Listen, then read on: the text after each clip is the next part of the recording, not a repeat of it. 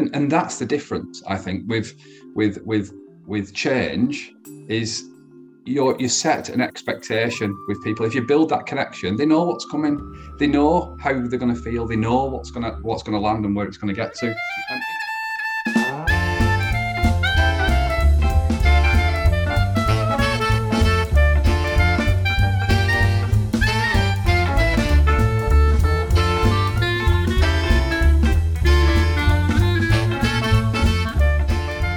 welcome everybody to a quality podcast season three. I'm your host, John Thacker. With me, Jake Harrell, the funniest lean guy, helping to make work suck less.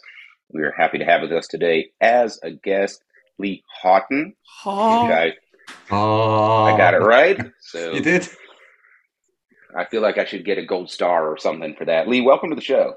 No, honestly, thanks so much. I am I'm really looking forward to this. I've seen you two guys in action. I've had the pleasure of talking to Jake um, as well, and the first time to meet you, John, and uh, really looking forward to this conversation. Providing you can both understand me without subtitles. Yeah, that was already struggling. John, if you didn't listen to our first our first conversation on his show, he was saying Sarah, which was a name I already threw out as a date of mine one time. He was like, Sarah, Sarah, Sarah. I was like, huh?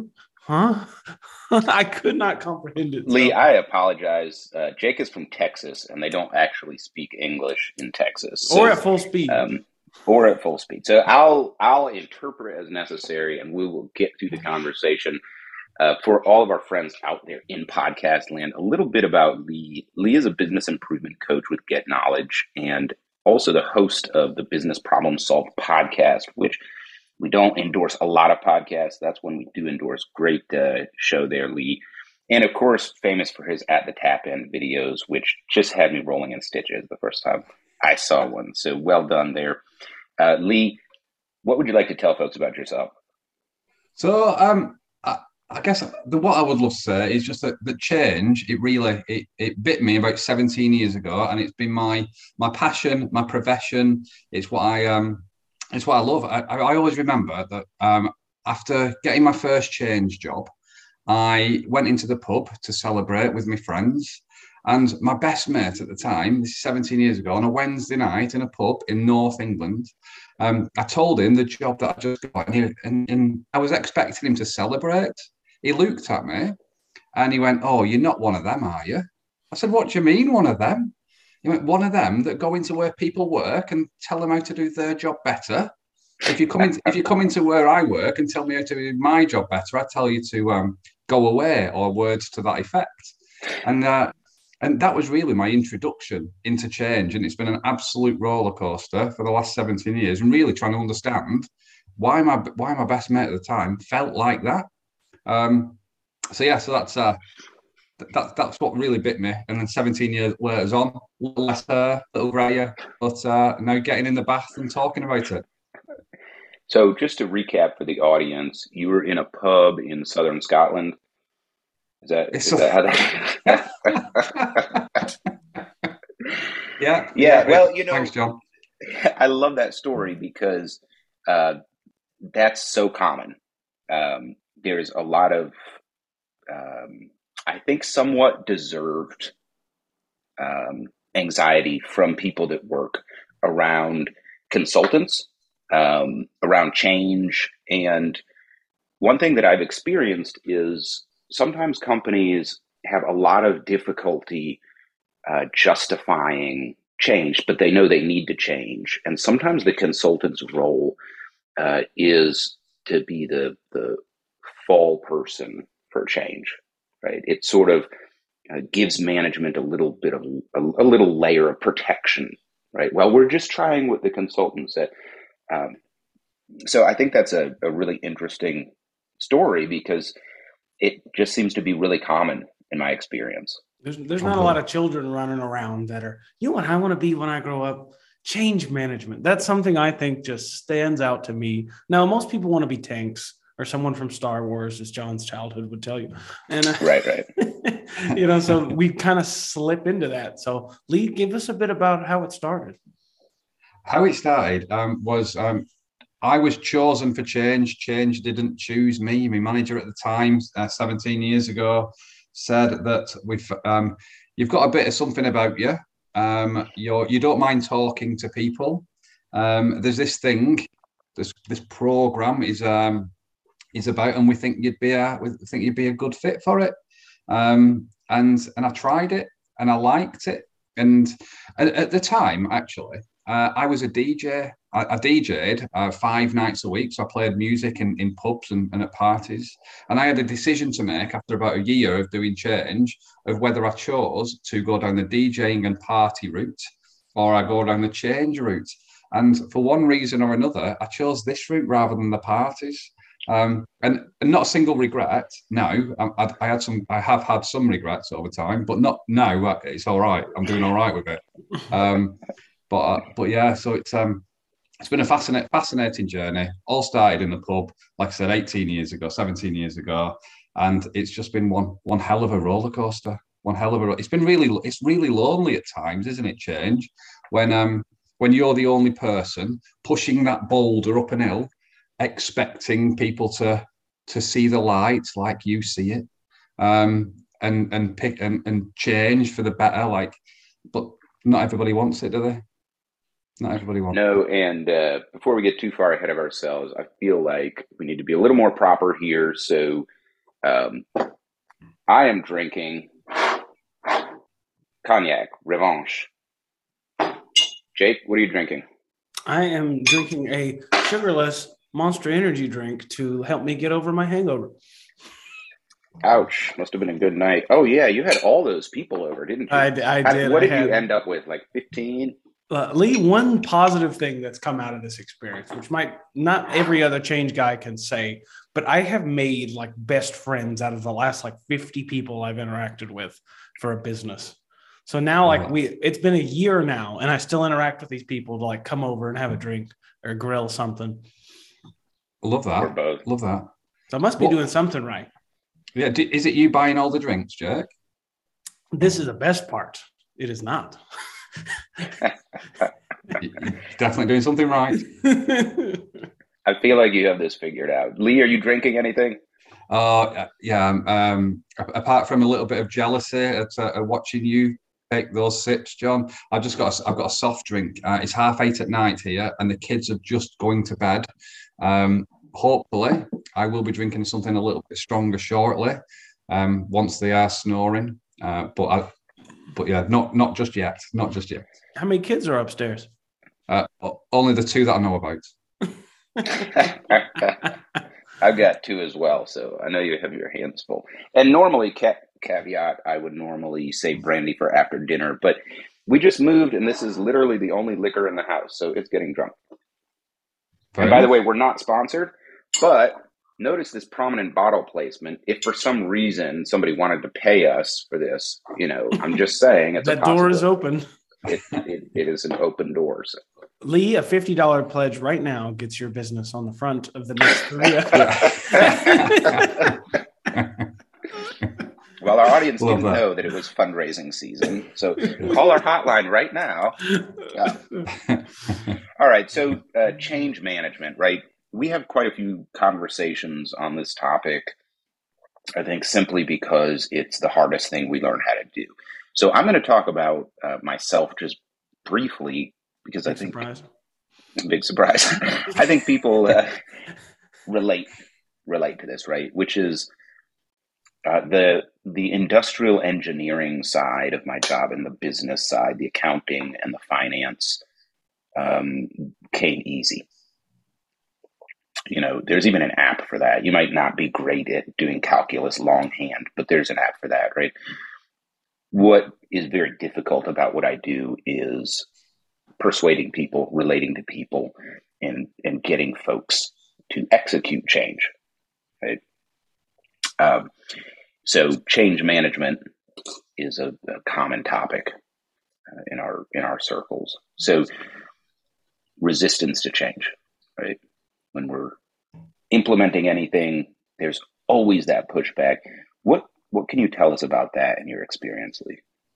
So quite quite a bit actually, because um, I've been, and it doesn't come across. I, I feel a little bit. Uh, I don't feel like I can say this out loud, being on a podcast with the funniest man in Lean. Uh, but um, I, I've been on two stand-up comedy courses, um, and on my very first stand-up comedy course, and the reason why I wanted to do stand-up comedy courses is because I believe comedians or un- unfold those arms, Jake, um, because I, I, believe comedians make us make people feel something far quicker than anybody else. I wanted to understand if there was an art or a secret behind comedy that made people go on this emotional journey far far quicker.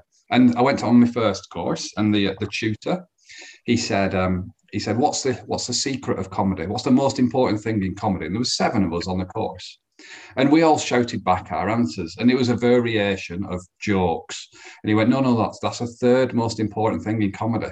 That's your material is the third most important thing in comedy. And then he went on to say, um, the second most important thing in comedy is your performance. So you have a setup or you have and you have a punchline. So you only have two lines in comedy, and what you're supposed to do is vary your attitude between the setup and the punchline. So you can be really happy doing the setup and really sad doing the punchline to signpost to the audience that something has changed. So you need to laugh.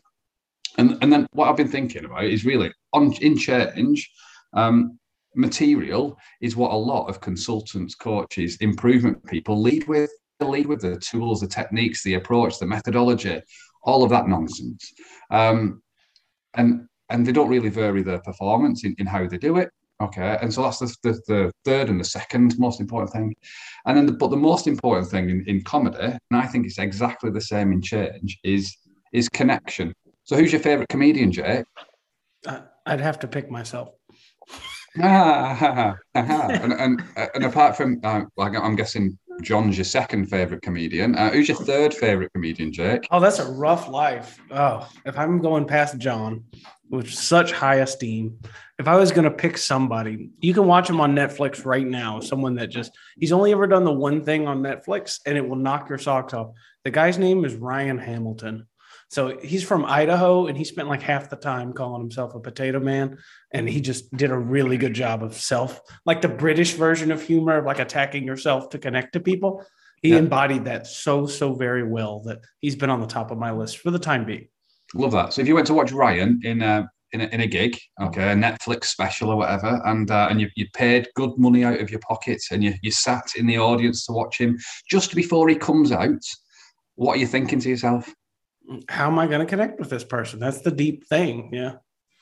How are you going to connect with him? But also, like, you know, he's material. You know that you find him funny already. You know that he makes you laugh. And then, have you ever been to a com- John? Have you ever been to a comedy club? Yeah, a couple times. Yeah, well, you might not necessarily know the act that's going to be on stage. If you're sat in the audience of those, um, what are you thinking before those acts come out? I mean, mostly I'm thinking, you better fucking make me laugh. Yes, yeah, dead right, dead right. Because there's a difference between both of those examples. Jake, you knew the comedian, you knew he makes you laugh, and and John, you've got not got a clue who's going to be coming out. Okay, so the connection is there between, or is is there in Jake's example, but not in John's example, and and and that's the difference. I think with with with with change is you're you set an expectation with people. If you build that connection, they know what's coming they know how they're going to feel. They know what's going to what's going to land and where it's going to get to. Um, in in in the UK, we do at Christmas. The little kids, uh, little children, they have a um, a nativity play. So, do you have a, you, I'm, I'm, guessing you have a nativity play in primary school, like uh, junior schools, um, with little kids. Um, and and what really amazes me about these these nativity plays is that it's it's the worst singing. It's the the kids forget the lines. They, they, uh, they, they sit in wrong... silence, staring across at each other. Yes, yeah, stood in the wrong places, singing the wrong songs. Teachers picking them up and putting them where they should be. Um, it's the it's the dodgiest outfits that you've ever seen. You, uh, you can't tell whether the clouds or whether the sheep. Like it's, it's just a, it's a right mishmash. And at the end of it, at the end of it, you'll turn and look at the audience, and they're in floods of tears they're high fiving each other, saying it's the best performance that they've ever seen in their lives. Right, which is a complete lie, but it's because of the level of connection that the people in the audience have got with the little people that are on stage. The level of connection has far outweighed the performance, which was ropey at best, and far outweighed the material, which I mean, uh, uh, little kids have got to remember it. So the material's not brilliant either. And I think in change, we do it the other way around. We lead with our material and we don't worry, bother, bother about connection because we just think our material is good enough and we've been trained in this stuff that that's going to get us through. So I think um, for me, overcoming resistance to change and this resistance we face is because we lead with material and not with connection. And I think if we led with connection more, uh, then it'd be a lot easier for us. So that was a really long answer to your very first question, John. I am sorry. Oh no, no. It, I love that example. I think uh, it really uh, kind of uh, brings alive, you know, what we're trying to communicate on effective methodology, right? And speaking of setup and delivery, one of my favorite types types of jokes is called a paraprosdokian, where the second clause reinterprets the first clause to make it funny. So this is my best joke. I hope I die peacefully in my sleep like my granddad, not all screaming in panic like the passengers in his car. That's it. That's that's the best that I got. That, that's my one man comedy show. Um, but it's it's a great example. Um, with, especially, I love the the nativity play example, right? Where I guess the uh, evaluation of the audience is completely different than it would be for Broadway, right? Um, and it's directly related to that uh, connection and caring, right? Um, so as we uh, facilitate change, right, as we help businesses improve, um, we experience this resistance to change. Now, there's in my experience like different levels. Sometimes the resistance comes from the person who hired you right? And sometimes it's from the person who's running the mill lathe or something like that. Um, what can you tell us about that? Nobody goes to work to do a bad job. Um, and nobody goes to work to intentionally do a bad job. It's just that we don't necessarily help everybody do a good job. And like the story that i said about my best mate 17 years ago he said oh you're not one of them are you? And one of them was based on his experience of people who've been doing what we do before. And and I think that it's all i mean I, I, don't it's, it's, proper cliche isn't it to go oh you've got to start with the end in mind and have a clear vision and all of that stuff um, which is all true and all good but we've just got you've just got to point everybody in the same direction and and just recognize that that all decisions that have come before have been the best decisions based on the knowledge and information that those people had at that point in time. And and really, it's nobody goes to work to do a bad job. And how can you help everybody do a better job than they are doing? Um, and I often I've, I've said there's um, on my um, on on the pod as well, and, and, in my newsletter I've said that four words. There's failure, um, failure, conflict, uh, challenge, and problems are all negative words in some people's eyes but they're not they're all positive words. If you if you treat them all properly like failure is an opportunity to learn. Problems are because you're trying to get to somewhere. And and so i think there's a lot of poor experiences that have make people fear this change. Um, and, and I think that's what that's what we need to overcome is understand where everybody's coming from, understand their starting point, understand why they're feeling that way, understand and just make it all right to to just give something a whirl, give something a go. Um, that's what that, I guess that's what I would say at the start. Nobody goes to work to do a bad job at all. At all. Well, Lee, I really appreciate that, uh, as well as covering, you know, the uh, feelings that we bring to words that we use and the people that we work with. Um, Jake, I was wondering, I know you have ex- some experience with this as well. Um, the resistance to change, do you have some idea of what is the root there for a lot of people in your experience? Uh, well, there's there's of course several because life is rarely binary and you know full of one thing. But if I had to pick like top like three, four, 20 factors that take place. It's that uh, there's an, an ego bias that's persistent. You ever have a red light somewhere next to your house? You drive up, you always get stuck at that damn light. You know exactly which one it is. And there's several you always make it through, and you're like, well, you know, those are always treat me good. Well, the ratio of how many you actually stop at or go through is vastly different than what your experience is remembering because you have a bias to remember the negative events, right? I've stopped at this one 20 times. Uh, the elevator is like that in my apartment. Elevator has come to me the second I press the button more times than I could count 10,000. But the one time it doesn't, I'm like, ah, how many times do I have to sit and wait for the elevator to come for me to go through? So we have a tendency to remember the negative moments more so than the positive ones. So that alone is just a deep human nature problem we're trying to overcome when we bring about change. And beyond that, like most change that happens in one's life that is memorable simply isn't good, right? so in business, the direction that we try to preach, or you'll see John and I talk about again and again and again and again and again and again and again and again and again, and again is that it stuff's not necessarily good or bad. It's just different. And it's just more of the outcomes I want, less of the ones I don't want for the least possible resources. Not good, not bad, not to directly impact you, just different. And that's what we're trying to do. And what I consistently see missing by all the, the bell ends on LinkedIn I'm connected with. yeah, I, I think what I've found is the biggest driver of resistance to change is fear of the unknown. That's a, a pretty healthy, right, uh, human experience. It's probably what allowed us to evolve, you know, out of the muck or whatever back in the day, right? Um, and that can be coupled with uh, severe distrust with senior management. So we don't know what's happening. No one's communicated what is the end goal. And then when that end goal is communicated, then on top of that, you have this suspicion like, yeah, uh, I don't believe you. I think you're a politician. I think you're really trying to reduce headcount, right? And I have an interesting uh, story about this at one plant that I was leading. We did have an initiative to reduce headcount, and it, it was uh, pretty necessary. Um, the margins on the product that we were selling just went away and, you know, from a financial standpoint, we had to reduce labor, which was about 90% of our costs, right? So we had an internal team, you know, to sort of help with this. And the communication I had with the employees at that plant was very clear. We have to uh, reduce headcount.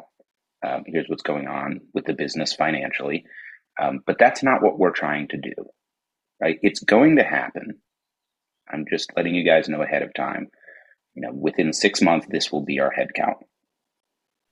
It's going to happen. But what we're trying to do is make it so that we can be profitable. And it it was um, kind of a mixed bag. You know, there was a little bit of the uproar, but then after that, it was like, well, holy shit! I can't believe this person was honest with us. You know, it's about damn time. And I knew from experience, and I didn't, you know, communicate this with the team, but I knew that we had a certain amount of turnover. Um, and in six months, we would lose that number of people without ever having to fire anybody. We would be at our headcount target if we just didn't backfill. Um, but what that experience did was it gave me months and months of leverage with the team uh, because they trusted me now right? And so when we were doing different projects, and I said, "This is the purpose of what we're doing. Here's where we're going," right? They assumed I was telling the truth because if I'm not going to lie about something a lot worse, why would I lie about that? Right? Uh, and so I kind of broke down what had turned into a culture of folks that just didn't believe management. Um, and I did it in that kind of dramatic uh, way. But it beats the alternative, which is, you know, lying or covering up the truth or whatever. And meanwhile, in the employee break room and on Facebook and everything else, you have these wild stories going around, you know, where it's like a, a vending machine, pick the narrative that, you know, fits your flavor profile or whatever, how you feel about uh, management. So, fear of the unknown coupled with a lack of trust of management, I find to be uh, some of the biggest drivers of resistance to change. And that's not something that a consultant can just flip on his head, you know, really fast, right? I think that's re- really important. Two things there. The fear of the unknown is when we when we set our vision or our goals, they're always they're oh, typically they're um they're, they're tied to a metric or a, a number, but that's not real. That doesn't people don't know what that feels like, what that sounds like, what that looks like to achieve that. They know what it feels like now. They know what it looks like now.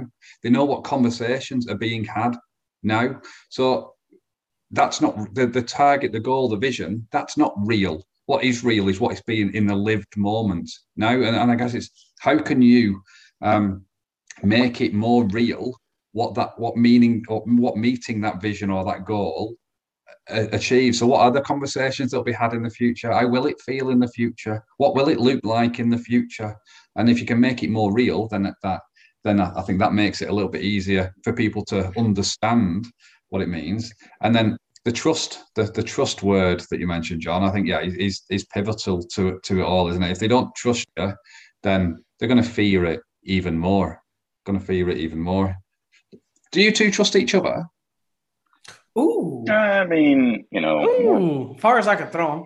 Like, it depends on the context. You know, like, would I do business with him? Sure. Would I hand him a loaded gun? Maybe not. I mean, you know, there's a spectrum there. So, yeah, I think that's that's that's really important, isn't it? Because trust is individual and it's situational. Um, uh-huh. and, it, and it depends. I would definitely trust some people to deliver a presentation for me at work, but I would not trust them to look after my kids. Um, and, and, and I think that's the that, that's the thing. If people trust you, uh, do will people trust you doing what it is that you're that you say that you're going to do, or will they not? And do they believe in that that vision, that that end destination, or not? And do they trust that that's even achievable? Um, yeah, I think the trust word is um, is is really important. Really important. Uh, Jake, do you trust John? I think I do. I would say that I trust that man with my life. Oh, you have to make me feel bad after I. yeah. I son of a bitch. Eat that. uh. Well played. Well played. Yeah, it's, it's, this is the last ever podcast you do together. Sorry for that. For the finale. yeah. now, if you would like to see more episodes, a quick $50 pledge, call the hotline. 1 800 Lee Houghton. Yeah. pledge your. I got to get one of those crawlers for the bottom of the screen, yes. you know, like on, on public television or whatever. Yeah. Yeah, love that. So um, let's switch gears a little bit to overcoming uh, resistance to change. We talked about resistance to change and some of the motivations and stuff like that. The overcoming resistance, I think this is a learned skill, um, a topic that's near and dear to pretty much all of our hearts. What ideas do you have around that, Lee? For me, overcoming resistance, we train people in the wrong things first and foremost. We train people in materials. We train people in um, in understanding Japanese words and then being able to tell everybody else what these Japanese words are. Um, we train people in in in I guess creating PowerPoint presentations and sticking post-its to walls. Um, we don't train people in um, in how to build better relationships. And it comes back to what you were saying earlier on, John, about the importance of trust and how to build trust with people. There's a book or a book, um, depends where you're from. Um, a book. Yeah, yeah. Thanks, Jake. Uh, yeah, there's a there's a book called the uh, the Trusted Advisor by David Maister, and in that he introduces a trust a trust equation that says reliability, credibility, intimacy. So as a as a function, and then oh, divided by self orientation, and and he said if you can if you satisfy those things, uh, are you reliable? Do you do all what you say you're always going to do? Are you credible? And do people know you're credible? And have you got a level of relationship and intimacy with those people about the particular topic or whatever it is? And then divided by self orientation, which is, I guess, the scale of selfishness to selflessness. Are you doing it for their gain? Or are you doing it for your gain? We don't treat, we don't teach people that. A lot of change people, when they start, they believe they're a lot better than they are um, mm. as well because they're, they're the, the chosen few who are going to go through this special training uh, with new words and new language. Um, but they're not. They're just. We need to become better at dealing with people. Um, so I say overcoming resistance to change. For me, it's all. It's just about your ability to develop those relationships first and, and recognizing what resistance is and that actually conflict is a positive thing, not a negative thing. It's just somebody with a different opinion. Um, and it's about creating that space to to be comfortable to have those conversations. I think there's so much in overcoming resistance that we're not trained in, not taught, not shown, because we're we're we're just given these PowerPoint presentations, 5S and all. And if you tidy your desk and tidy the office and tidy the workshop, you'll uh, everything will improve. Everything John and I have a very long standing opinion on that. And if that's your Torah place and all you can do is comment on the cleanliness of that place, you don't fucking understand that business. You yeah, just don't. Yeah. You just said, you know what? It's not very clean. The yeah. gingerbread man looked at this and said, I wouldn't eat here. Stop that. I don't understand the damn business if that's the first and only thing you can comment on. Tell us how you really feel, Jack. I had a senior vice president, very large company, you know, come tour my site. And it was a large regional uh, distribution facility. And uh, most of the conversation was about uh, how clean it was. And I thought to myself, my God, you're a senior vice president and you have no clue how your business actually creates value. Because if you did, you would be asking questions about the process to create value not wow this looks pretty clean. Well done. I you'll find my standards for cleanliness are very high but you're almost there. You know whatever bullshit you know was going on in the conversation um, it's kind of like um, in in religion like if you ask a religious person you know like oh, oh tell me something you learned you know and and they'll say oh um, um, easter there's easter and christmas you know uh, they, it's the lowest common denominator that just off the top of their head. And it's the same thing with cleanliness. If I don't know anything else, I can always go back to that. That and safety, right? Uh, I can talk about those two things, and it's always safe, right? It it always applies. Um, so yeah, it's an indicator that uh, you know maybe you don't know your actual processes, right? You don't really know anything, just the framework. Well, it, um, that's what you, it's what you can see isn't it? It's yeah, that's the, yeah. it's all, all, you can see, but but not actually. I think that this this whole change thing is about trying to make the invisible visible, not yes. trying to comment on the visible, mm-hmm. and I, I, that's the difference. Um, yeah, the, our ability to make the invisible visible will trump and and and is, is far better than just commenting on what you can actually see in a in an immature environment. Speaking of Christmas, yeah. Lee has quite embarrassing music video we need to share at the end of this episode. Lee, why don't you tell us? Oh, really? About, Lee, tell us a little bit about what suckered you into doing that and why that is in the world. Oh dear me! Thank you, Jack. Um, so, I mean, as John, you mentioned the bath videos at the start, um, and, and the where the bath videos came from was me getting in the shower once. I was working on a client site, and I'm I'm, I'm constantly trying to share my share messages and, and stuff in a in, in a different way to other people. And um, I got in a shower, recorded the video, um, and people started to to talk to me about about this. Can't believe you did that. Can't believe I did what? Oh, I can't believe you recorded yourself and put you on um, on LinkedIn in a shower. Um, so I thought there's something in this. Um, so, but then the sound was a little bit too too noisy, so I got in the bath, and that's how the bath started. And I did ten I did ten bath videos at the start of lockdown, um, and then eight months afterwards, people were still going. Um, you've not done a bath video for a while, have you? Uh, you're the bath guy. We need to see you in the bath. Um, but anyway, so so that's why the bath videos have, have continued. And, and what I'm what I what I love to try to do is just just do things a little bit different. I have I've, I've got there's no limits. I, I don't have any barriers.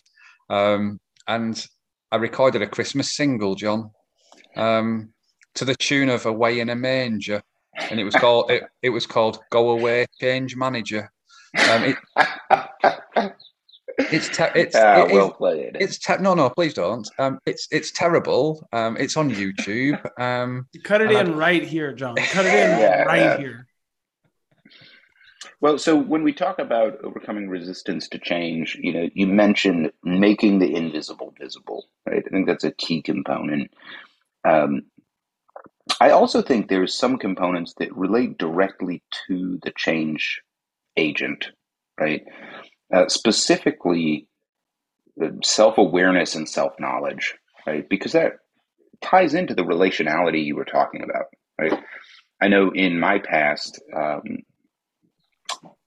one of the challenges for me was just uh, patience. And I didn't realize how I was coming across to the people I'm talking to, but I'll be talking to anybody, and I already know how the sentence is going to end and what the intention of the paragraph is, and I'll just launch into the next paragraph, not uh, in any kind of mean way, you know, not uh, in my mind cutting that person off or being rude. Just okay, I get the point. Let's fucking move on. You know, uh, real East Coast attitude. Um, and in the Midwest, that just doesn't fly. You know, and and you got to let that person finish their seven minute soliloquy. You already know the punchline, like you know what's coming, right? Um, and I just had to learn, you know, like the way that comes across is horrible, right? You might not mean anything by it, but it's not what you mean; it's what the other person takes from it that matters, right? That's like a self awareness uh, kind of thing that, that feeds into effective yeah. change management. I appreciate right? you putting that on the internet after our fight last night. oh yeah, you go down to Texas and they take thirty seconds to uh, start their sentence. Yes, it's to like, order I, order a beer is a one minute yeah, process. Right well, what's good today? You know, I've never really liked that. I, I kind of prefer the, the local brew, so maybe I'll just go with the Coors. You think that's a good choice? How are your Coors here? Should I get it on tap? Anyway, I'll have a Bud Light. John's John's version is always at an 1800s cotillion. It is not any way, shape, or form like the way Texas is today. I see you are an educated man, Mr. Harrell after your manger uh, story earlier, at your your nativity scene, I should say, there is a video somewhere on the internet. I'm not going to share where it is, but it is out there of a Thanksgiving that I was recorded as a child on an old school like cassette tape originally from an old throwaway camera of me dressed up as an Indian for a Thanksgiving recital. And I just think, boy, has that not aged well. that has not aged well at all. wow. I mean, this if, if that can still be found, I think this is an ideal place to put that video, isn't it? but um, yeah, just, I got you. just on what you were saying, John, actually about the the self awareness stuff. I think that's I think that's really important. I um during a course, I ask people, um, and I'll I'll ask you actually, if if a car pulls out at you, in fact, Jake, do you drive? You do, don't you? Yeah. Uh, if a car, yes. Yeah, if, if a car pulls out at you on a road, how do you respond or how do you react, Jake? If, if you said a cat? Is that what you no, said? No, sorry, this is my accent, isn't it? Uh, uh maybe I should have come to John first. Yes, if, if, if a car, if you're driving, all right, and uh-huh. then and then and then a car pulls out in front of you whilst you're driving, um, how do you respond or react? I t-bone the shit out of that guy and claim the insurance. Wow. Wow. That's how I made uh, my last check, ladies and gentlemen. You want to know how I got famous? That amazing, amazing. What about you, John? What? How do you respond? Typically, I give them the finger through the sunroof and then tailgate them for like the next three miles, something like that. You follow them home. God, there's some deep seated issues. Drive by there. really, really slowly. yeah, it, has been lovely to meet you both this evening. Uh, it's time for me to go. no, usually it's a horn, it's a slam on your brakes. Yeah, it's, it's like, a, come on, man. And then you just, you know, it's just, you have to be safe. It's cars, they can kill you, you know, and yeah. just kind of let the frustration out and go everybody um, if you ask that question go around a room and there'll be there'll be different responses. Some people will, will just carry on driving like it won't matter. Some people will flick the v's out of the window or and follow them or, or, or take it as far as jake took it. And, and and i think i think that's it's exactly the same event but how we all respond is pivotal to the outcome that we're trying to create. I think it was Jack Canfield in that Chicken Soup for the Soul book who um, who a form of E plus R equals O. Event plus reaction equals outcome. So all events in this world are neutral. It's our reaction that will determine whether it's a positive or negative outcome. Um, and I, I, think change people um, don't necessarily they just expect there's an expectation that we've been trained in these things now um, everybody needs to respond or react in, in a way that is accepting and and in favor of um, these things. But the outcome's different because the change person doesn't necessarily respond or react to that resistance in a way that is positive. So i think that's a, that's an important thing. And then what you also said john um, was when people are talking it's it's what's heard and not what's said that's important as well. And we don't do enough to understand what's actually being heard because we're too busy just chatting and telling people what what we think they need to hear. So I think there's there's two things to that: our response or reaction, and actually the the words that have been heard are more important than the words that have been said. Yeah, absolutely, and the uh, level of relationship we have with a person sort of softens that, right? So when I'm talking to Jake, you know, we we have a close relationship. I can say, "You dumbass," you know, and we both laugh. Um, if I said that to a stranger on the street, the reaction is going to be a little bit different, right? And that has to do with the strength of relationship and understanding through frequent communication uh, the intent behind what we're saying, right? And that's where, uh, for me, there is a skill and a balance when I'm speaking with new people, balancing being plain spoken and even colloquial uh, to build trust with enough sort of uh, political language that they feel safe, right? If you're too politically correct, then they think that you're fake, right? They can't connect with you. Um, if you're too plain, then you risk offending them because there's no context yet. Right? And, and you can kind of get closer as you build those relationships. Um, so understanding kind of how language works and, and how people relate and, and that sort of thing can be a big strength, I think, to uh, folks in the change management or consulting business. And Jake and I were just talking about this last night. We we don't understand. You know, I've I've done a lot of schooling, like formal schooling, and um, we've done quite a bit of business, you know, in different sectors. And when when we look at what is offered in terms of education, I'm surprised at what a small role like psychology plays in all of it. And I was telling Jake it, in my finance courses, I learned all these equations, right? And I'm old enough that I learned how to program them into like a TI 86, you know? Uh, but what we didn't learn was the psychology side. Like you can talk about, you know, uh, decreasing your CUR rate or something like that as a chief financial officer, or you know what your hurdle rate is. But shouldn't you also talk about the impact that's going to have on the team when you say, okay, you know, we're in this services sector and our hurdle rate is now seven and a half percent, right? And so this these five guys over here whose clients, you know, the hurt their current rate is like six percent. They're like, oh shit, we're going to lose this business, and that's my portfolio. That's how I get paid. That's my book of business, right? Um, so even in something that we would call a hard science, like finance, there's a human element, and that's the more important part almost. And as we move further and further into an area where the computer in your pocket can tell you the answer to any equation, the more important understanding the psychological impact of what you're doing uh, and communication becomes. Is that fair? Completely, yeah, Com- completely. I think I think that's so that's so far. There's nothing. There's no way that anybody can argue with that. It, it, comes back down to people manage what they can see, don't they? Which is why the process stuff, which is why the finances, because we track that. But the level of teamwork that we have, the the quality of communication that nobody we have, even has a measurement for that, right? Correct. right. Yeah.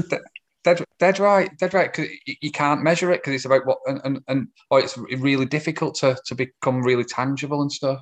Um, and that's the, yeah, that, that for me is the challenge that everybody wants the metrics, the, the measures the, to, to move in a positive way. But those are the output of effective teamwork, of brilliant communication, of clear accountability, of humble leadership, um, of a couple of other things as well, whatever whatever they are, about things that we can't see, and we need to work if you work on those things then the performance will improve Um, but people tend to st- stick to the process and this because you can measure those things. But it's all of these things that we're talking about, which are the human elements of, of what it is. It, like, like teamwork, for example. Just because you hit a metric, that might mean your team works, but doesn't mean you've got teamwork. And, and I think it's the definitions of these things are different from everybody. So, like, if you speak to people about what is what's culture or what is teamwork, um, they'll they'll give a there's always an assumption made that everybody's got the same definition and same understanding of these things, but they're probably not.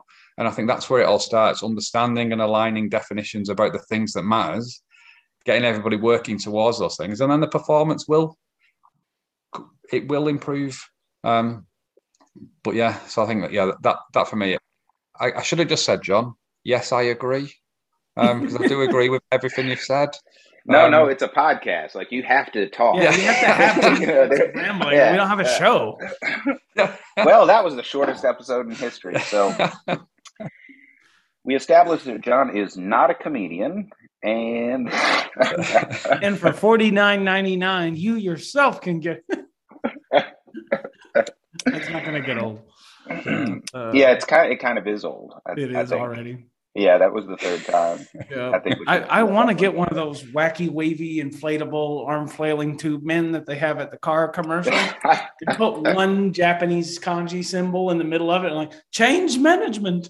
It's all about our our events and our response to those events, and just send that places. That's our change management model. Yeah, love that.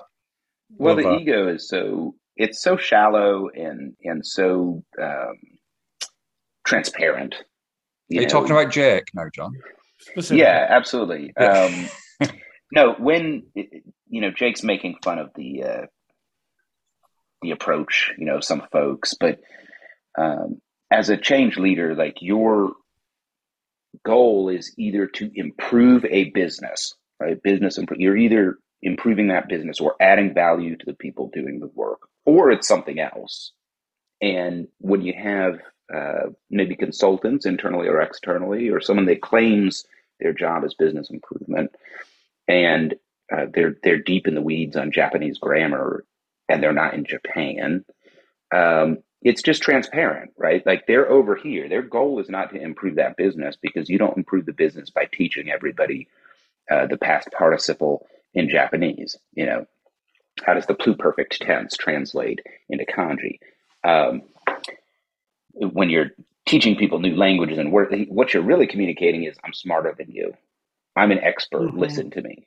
But you don't have to use the Japanese to do that, right? You can use any many other methods to uh, basically make it all about you, establishing credibility, however you want to put it. It's very transparent, and I think in in our experience, at least uh, for Jake and I, that's probably the the number one way to kill business. Um, business managers out there, like they can see right through that. They most of them haven't been doing this, you know, since yesterday, right? They mm. they work their way to way the to get me to roast you on LinkedIn is to post like that. yeah, yeah. Well, actually, you should spell it this way because you know um, all of those conversations. Um, so this is kind of just free advice. We've got a lot of folks listening to the show that are in the consulting space um, and continuous improvement space. Uh, my recommendation is drop the jargon uh, when you're selling and executing with businesses because that's not what business leaders care about. Um, they care about improving the business, and so should you. Um, but I think that's a root of resistance to change as well, right? Is our experience as workers dealing with consultants, sometimes there's been the experience that that consultant doesn't care about me, the worker, or even necessarily the company. That consultant is trying to get rich by being famous or something like that. Is that fair? Mm-hmm. Yeah, I think so, and I think that fuels what you was talking about before the the fear of the unknown. So if if you're trying to come across as the most knowledgeable person in the business, um, and and bring in a new language uh, new tools, new techniques, new methodology. It just it just fuels that fear of the unknown and and makes it seem even more difficult to improve what it is that they're doing.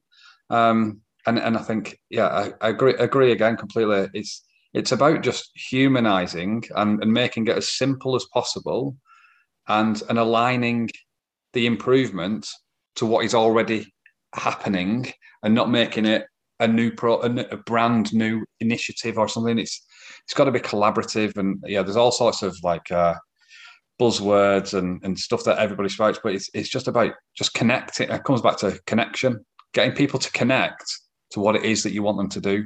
Um, and the more um, more foreign you make it, the less people will connect with it. Yeah, and uh, it helps as uh, Jake and I tell each other all the time. If you actually like people, yeah. really give a damn. It's much easier. yeah, completely, absolutely, completely. Uh, uh, Jake, just quick question about your jukebox behind you. What's the uh, most played track through that jukebox? Ooh, Hold On Loosely by 38 Special. You're as cold as ice. No, you don't no. care if. you got the second line so wrong for you foreigner fans. You I apologize. Love. I, mean, I got it exactly right word for word. I've seen it before. I mean, it happens all the time. well, oh. just let's just close that door and leave it all behind and uh, move on. Next segment. Um, so that ends our rock and roll trivia segment uh, for everybody out there. Lee, we really appreciate you uh, joining today. Hard to believe that we are bumping up on the clock um, from the other side of the pond. For folks that want to connect with you, um, what's the best way to get a hold of Lee? Um, probably just uh, LinkedIn is where, where I find myself most of the time. That's Lee Houghton. Um, or the, like you mentioned before, the podcast, Business Problem Solved podcast. Um, those are probably the, the two places. The company page is Get Knowledge. Um, that's getknowledge.co.uk. Any of those three places, but yeah, LinkedIn if you want to uh, to see me in the bath, um, if that's of your persuasion. Uh, yeah. Absolutely. Well, I will put all the links uh, down below, um, including the, the Christmas special audio, including the Christmas special. Um, Lee, thanks so much for coming on the show today. A quality podcast for all of our fans out there in YouTube land and wherever your favorite podcast is listened to. Goodbye. Hello, Governor. Good night. Thanks very much, you too. Jake, that was horrible.